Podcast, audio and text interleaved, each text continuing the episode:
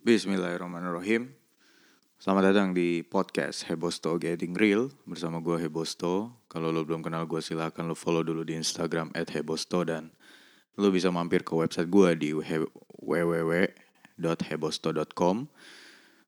Jadi banyak banget kemarin-kemarin yang apa ya yang nanya-nanya ke gue deh tentang bang gimana lo bang udah satu tahun nikah rasanya gimana gitu kan. Uh, sejujurnya sampai gue bikin podcast sendiri karena ada beberapa hal yang bikin gue tuh kayaknya gue harus sampein deh. Maksudnya jangan sampai ini jadi ambigu dan jadi sekedar tanda kutip ya optimis buta ke orang-orang. Kenapa gue bahas ini? Karena banyak banget orang masih beranggapan bahwa menikah muda adalah solusi. Ya, menikah muda adalah solusi supaya lu terjaga dari uh, dari segala macam bentuk apa ya hal-hal tidak terpuji lah gitu, daripada lu lama-lama ya kan pacaran mendingan nikah gitu kan, kebanyakan orang bilang gitu. Terus kedua juga banyak banget yang bilang kalau misalkan wah bang enak bang kalau nikah muda lu tuh nanti sama anak jaraknya nggak terlalu jauh kayak gitu, jadi lu masih bisa hidup bareng lah gitu, maksudnya masih bisa sepantaran dikit-dikit gitu.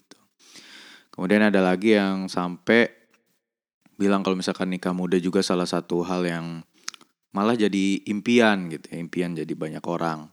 Kenapa mau nikah muda? Karena supaya ya udah akhir zaman ya kan. Udah akhir zaman jadi pengennya terhindar dari banyak dari banyak-banyak fitnah kayak gitu. Oke, gue akan urusin sedikit tentang kenapa gue pribadi tidak menyarankan lo menikah muda gitu, dan apa yang akan gue sarankan plus uh, efek ke dalam ikhtiar lo tuh kayak gimana gitu ya. Sebelum itu lo bisa follow dulu uh, Instagram gue di Hebosto dan lo bisa langganan juga podcast ini, tinggal kalau lo dengerin di Spotify tinggal klik follow aja, nanti uh, kalau ada update segala macem lo bisa dapet notif seperti itu. Oke, apa definisi nikah muda? Gue berangkat dari situ dulu. Nikah muda ini sebenarnya banyak persepsi, banyak definisi. Tapi gue mencoba mengerucutkan aja ya. Kalau aturan pernikahan tuh setahu gue umur sembilan belas tahun deh. Sekarang udah direvisi ya undang-undangnya kalau gak salah.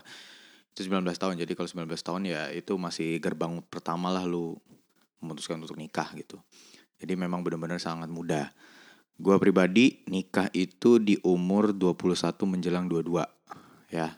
dua puluh satu menjelang dua puluh dua, bener ya? Kok gue lupa sih? gue uh, gua nikah tuh di dua ribu delapan belas. Oh sorry, berarti gue nikah itu di umur dua puluh dua menjelang dua puluh tiga di bulan April dua ribu delapan belas. Dari sana banyak banget yang suka ngomong, wah Bi lu kenapa kok memutuskan untuk nikah muda? Kenapa lu tuh kok uh, bisa secepat itu gitu? Gue tegesin bahwa gue gak merasa lu harus menikah muda. Yang gue rasa lo harus menikah secara dewasa. Oke, itu two different things lah.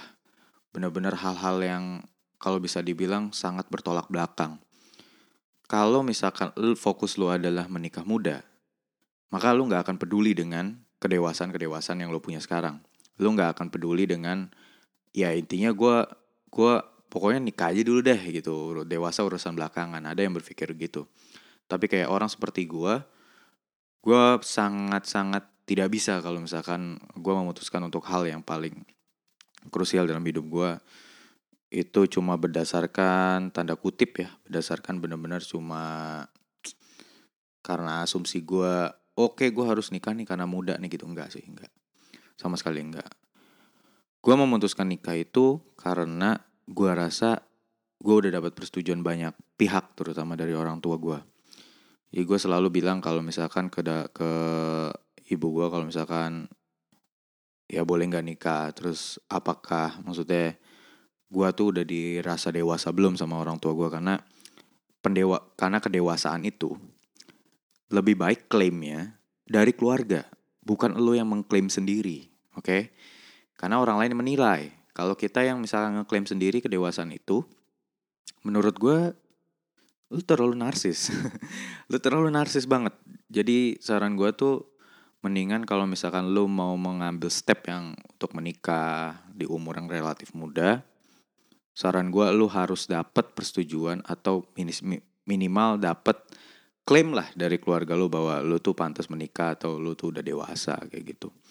Yang gue lakukan adalah dulu eh, sebelum gue terang-terangan minta ke orang tua gue bahwa gue akan menikah, gue selalu ya hal-hal kecil lah, bayarin token listrik, ya kan, bayarin uang bulanan ibu gitu, terus kemudian bawa oleh-oleh, terus ada lagi kayak misalkan ngajak mereka jalan-jalan, ngebuktiin bahwa gue dikit-dikit ada mapan dikit gitu kan, duitnya ada gitu.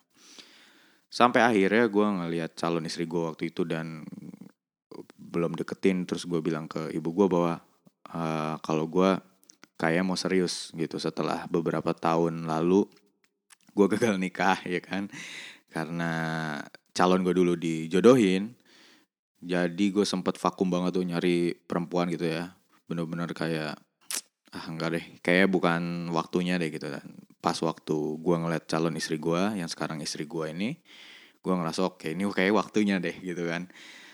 Nah dari situlah gue ngerasa kayak uh, gue harus berpikir banyak gitu untuk untuk ngomong ke ibu gue terutama ya, karena ibu gue yang mungkin paling belum siap lah waktu itu.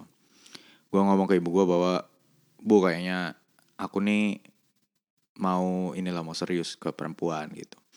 Ibu gue kaget, kemudian dari situ gue nggak todong langsung gue mau bilang nikah gitu ya, tapi gue ceritain dulu tentang calon istri gue ini yang sekarang istri gue.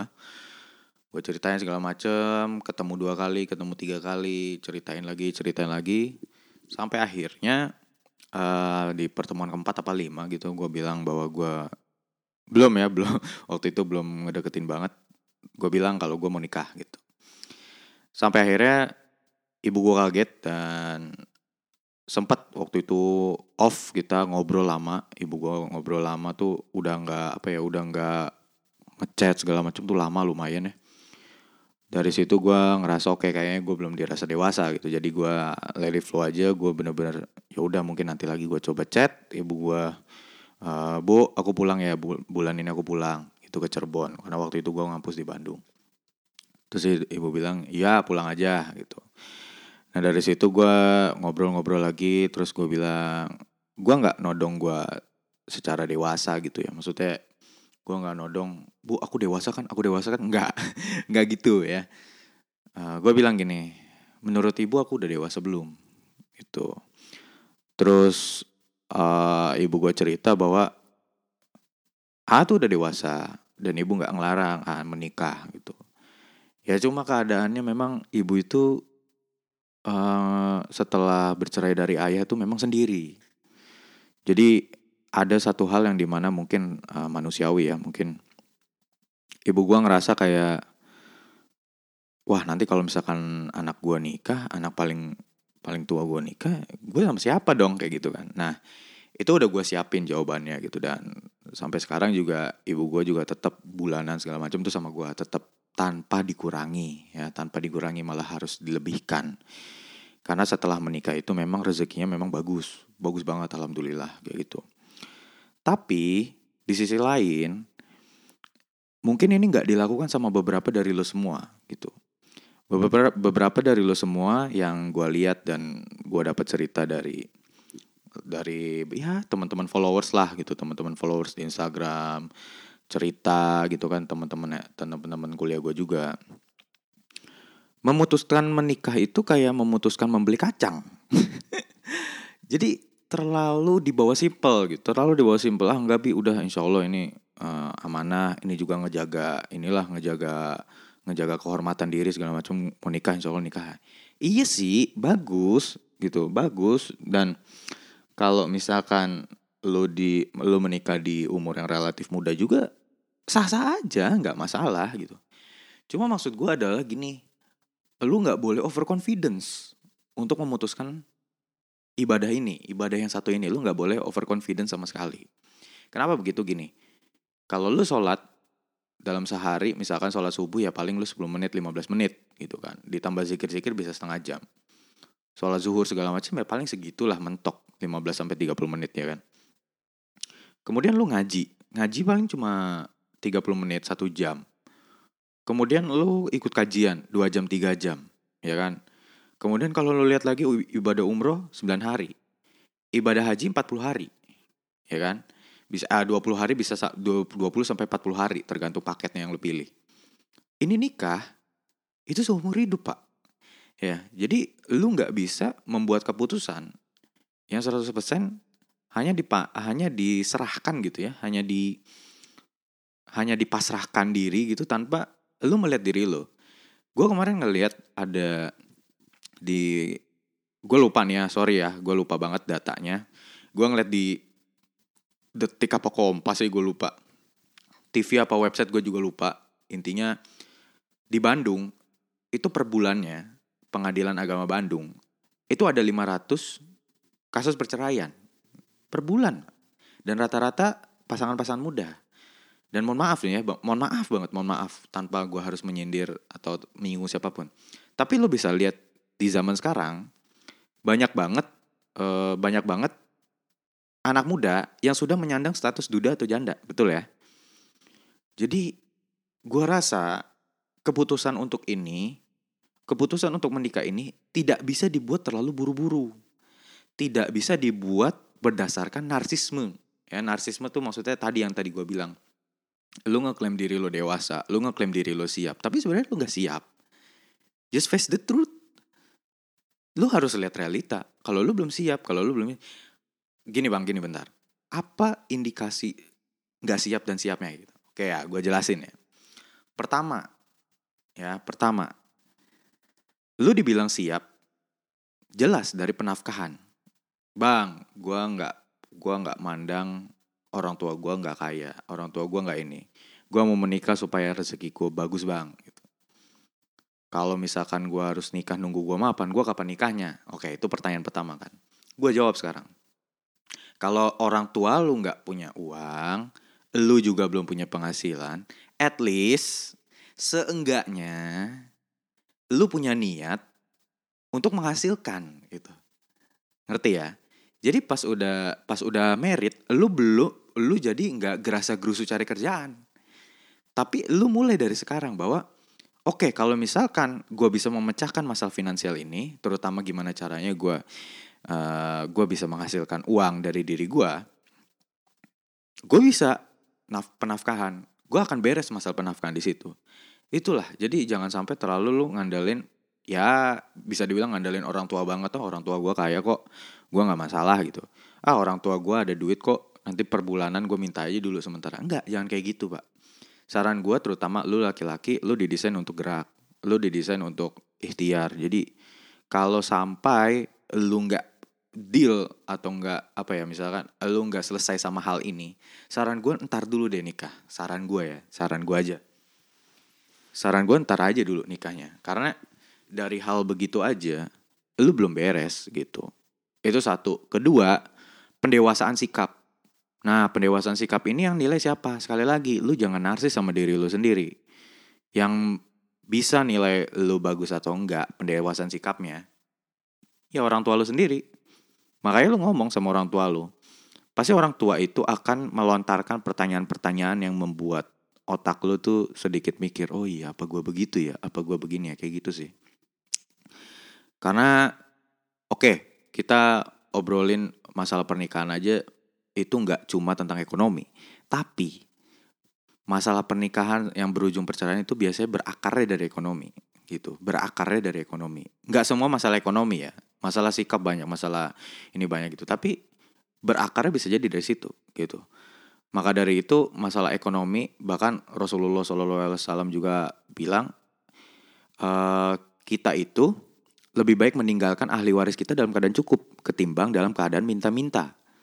Ya, karena kalau misalkan meminta-minta di sini artinya lu sebagai kepala keluarga tuh tidak menyiapkan ya, tidak menyiapkan bekal duniawi lah bisa dibilang dari harta segala macam itu dalam keadaan cukup, dan itu tidak enggak bagus gitu, enggak bagus sama sekali.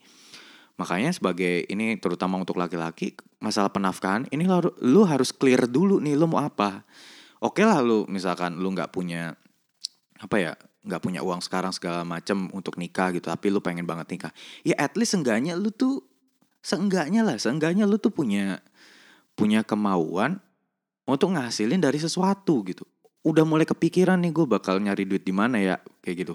Gue bakal kerja di mana, gue bakal bisnis apa. Seenggaknya begitu gitu. Dan lu eksekusinya pas sebelum lu nikah. Jadi pas udah lu nikah, lu tuh udah kebayang gitu loh. Misalkan lu udah kebayang banget gitu. Kemudian masuk ke tahap selanjutnya, gue ada duit tapi gue kurang, gimana bang? Nah disitulah lu bisa lu bisa ngobrol sama orang tua lu gitu. Barangkali kayak misalkan di situ apa ya, orang tua lu tergerak untuk bantu gitu kan, bisa jadi kayak gitu.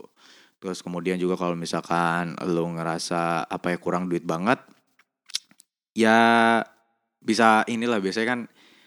Ini pengalaman gue ngeliat teman-teman gue ya. Kalau gue waktu pas nikah sih alhamdulillah ada uang gue pribadi gitulah kayak gitu. Dan orang tua juga gue bilang jangan naro, ini tapi naro duit juga karena mungkin ya gue nggak mau nolak, gue takut orang tua tersinggung kan.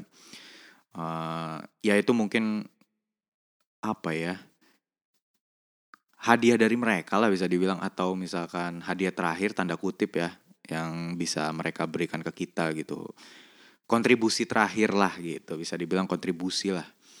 Karena dari situ gue bisa bilang uh, nikah tuh murah men, bener, nikah tuh murah, cuma gengsinya sih emang gengsinya tuh bikin mahal banget emang, dari mulai gedung segala macem. Tapi dari Dari dari seluruh keluarga gue ya, dari histori, dari sejarah keluarga gue, nikah yang paling murah tuh gue sih itu. Karena gue nggak nggak mau terlalu bergantung sama duit orang tua gue, dan gue pengen ya apa adanya gitu. Memang gue nggak mau ada yang gue tutup-tutupin, gedung layak, eh, pernikahan layak, semuanya oke, udah jalan-jalan kayak gitu aja sih. Kayak gitu. Jadi kalau misalkan gue pribadi memang nggak mau banget dibilang apa ya, gue belum ada gambaran gue bakal jadi apa, terus gue ngajak nikah anak orang gitu. Gue gue agak sedikit mikir, hm, kayaknya aneh deh, lu sebagai laki-laki aneh banget gitu, mau bawa ke kehidupan yang mandiri tapi lu sendiri nggak mandiri.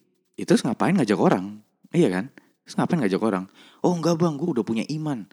Ya kalau lu ngomongin iman sih oke juga, tapi apa lu sendiri bisa ukur iman lu segimana?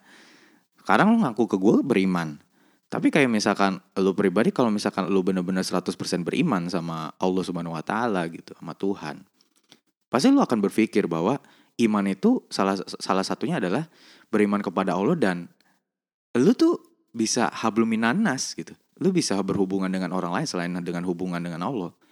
Dan kalau hablumin Allahnya bagus tapi habluminanas yang enggak, ya emang lo hidup di sini sendirian apa? Kan enggak. Kayak gitu sih. Jadi kalau misalkan duit lo kurang, oke okay, duit lo kurang untuk menikah, ya lo bisa ke keluarga sih.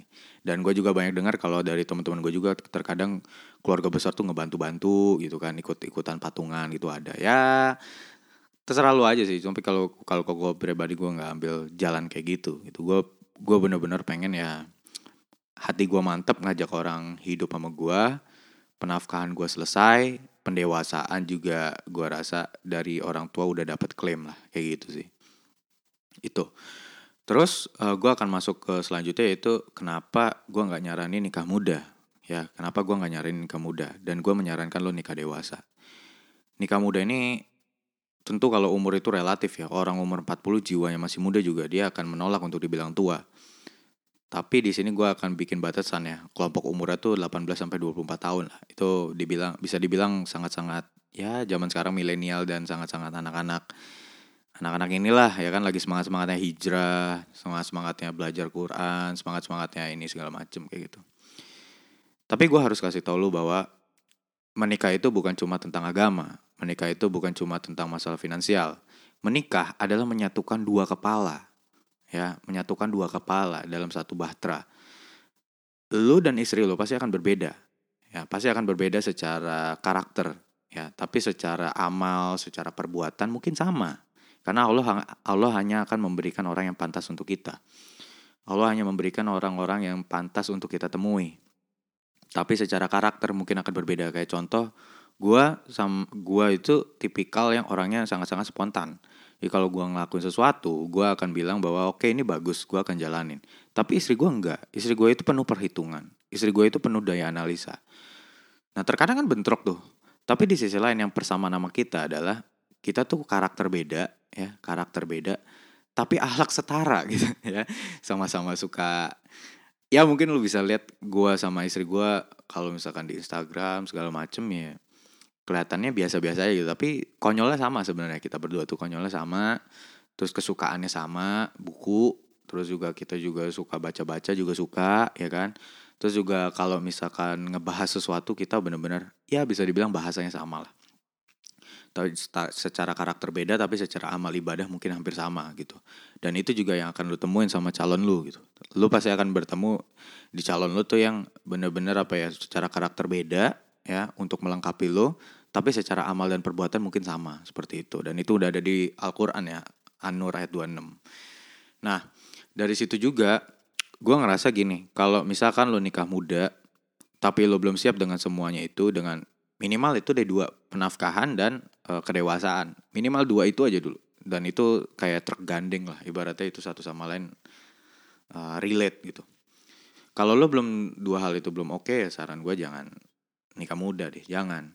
Ya jangan, walaupun gue menikah relatif muda tapi gue udah dapat klaim lah dari orang tua gue untuk udah silakan, mungkin udah waktunya, pendapatan udah ada, kedewasaan juga mungkin udah ada gitu, dah silakan maju gitu. Tapi kalau lo belum mendapat itu semua, saran gue nanti dulu deh, nanti dulu. Bener, nanti dulu. Bukan apa-apa ya, maksudnya ya balik lagi gitu. Ini bukan tentang masalah ukhrawi aja, tapi ini masalah duniawi juga. Lo gak bisa dengan gampang bilang bahwa oke okay, gue udah, gue udah ini, gue udah gak pacaran lagi dan gue gue kayaknya udah mau tobat, gue mau hijrah, gue cari cewek aja buat nikah gitu. Terus lo sendiri gak ngapa-ngapain. Lo sendiri ngerasa kayak apa ya, iman aja cukup ya, nggak bisa, nggak bisa gitu juga. Memang banyak banget cerita-cerita apa ya, cerita-cerita orang yang nikah kemudian uh, rezekinya jadi melimpah gitu. Memang benar, dan gue juga ada gitu. Gue juga gue juga ngerasain, alhamdulillah. Apalagi semenjak ada anak tuh, wah itu yang nama rezeki tuh dari arahnya nggak disangka-sangka banget ya, bener-bener bener-bener ada aja jalannya gitu.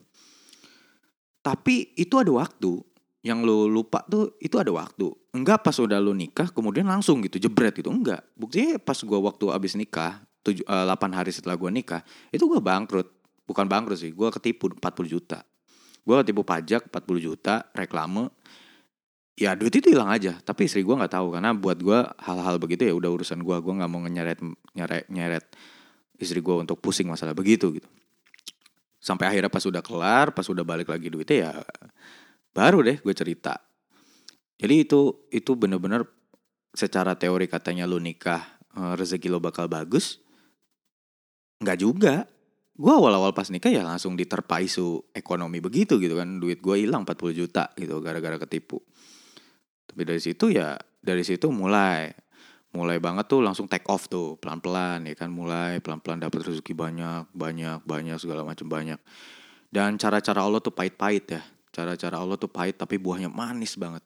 Kayak gue harus mau gak mau keluar dari startup yang gue dirin sendiri sama Hilman salah satunya. Tapi dari situ alhamdulillah malah sekarang eh, Sekarang malah ya pendapatan gue sepuluh kali lipat lah jauh daripada semenjak gue di startup gue sendiri waktu itu gitu. Alhamdulillah qadarullah. Nah cara-cara Allah tuh terkadang harus mendewasakan kita banget. Dan lu sebagai laki-laki biasanya akan membawa keluarga lu itu mau gak mau harus dewasa. Itu yang gue alamin sih, mau gak mau harus lebih dewasa.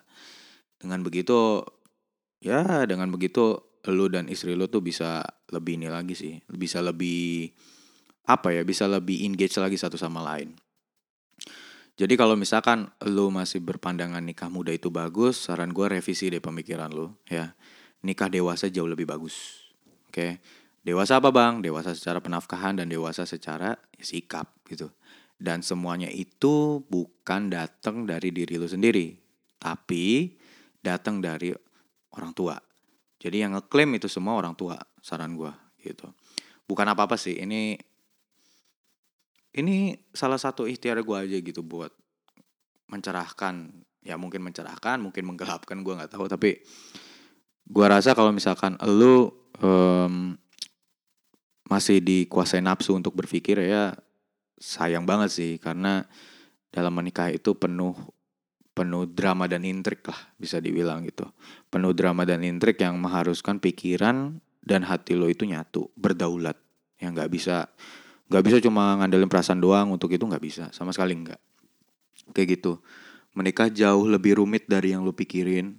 Menikah itu tidak menyelesaikan masalah lu ya. Kalau lu ngerasa selalu lu ngerasa kesendiri, nyendiri, menyendiri, ya emang hati lu tuh sepi aja sih.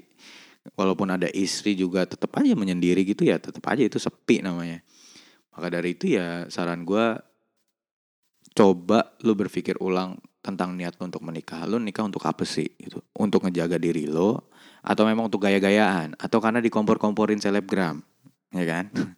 Karena dikompor-komporin. Lo dikompor-komporin mau, tapi pas lo mau nikah dia emang bayarin lo? Enggak kan? Emang dia tahu masa lo? Enggak kan? Makanya saran gue jangan gampang ke kompor. Jadi lo lebih kritis lagi sama diri lo gitu. Lo lebih kritis lagi sama diri lo. Dan gue juga bukan maksa lo untuk mikir gini. Gue juga gak maksa lo untuk mikir, wah berarti gue harus ideal banget dong. Enggak, enggak juga. Ya karena soal hidup kita nih beda-beda nih. Gue beda banget sama lo mungkin ya. Soal hidup gue mungkin beda banget sama lo.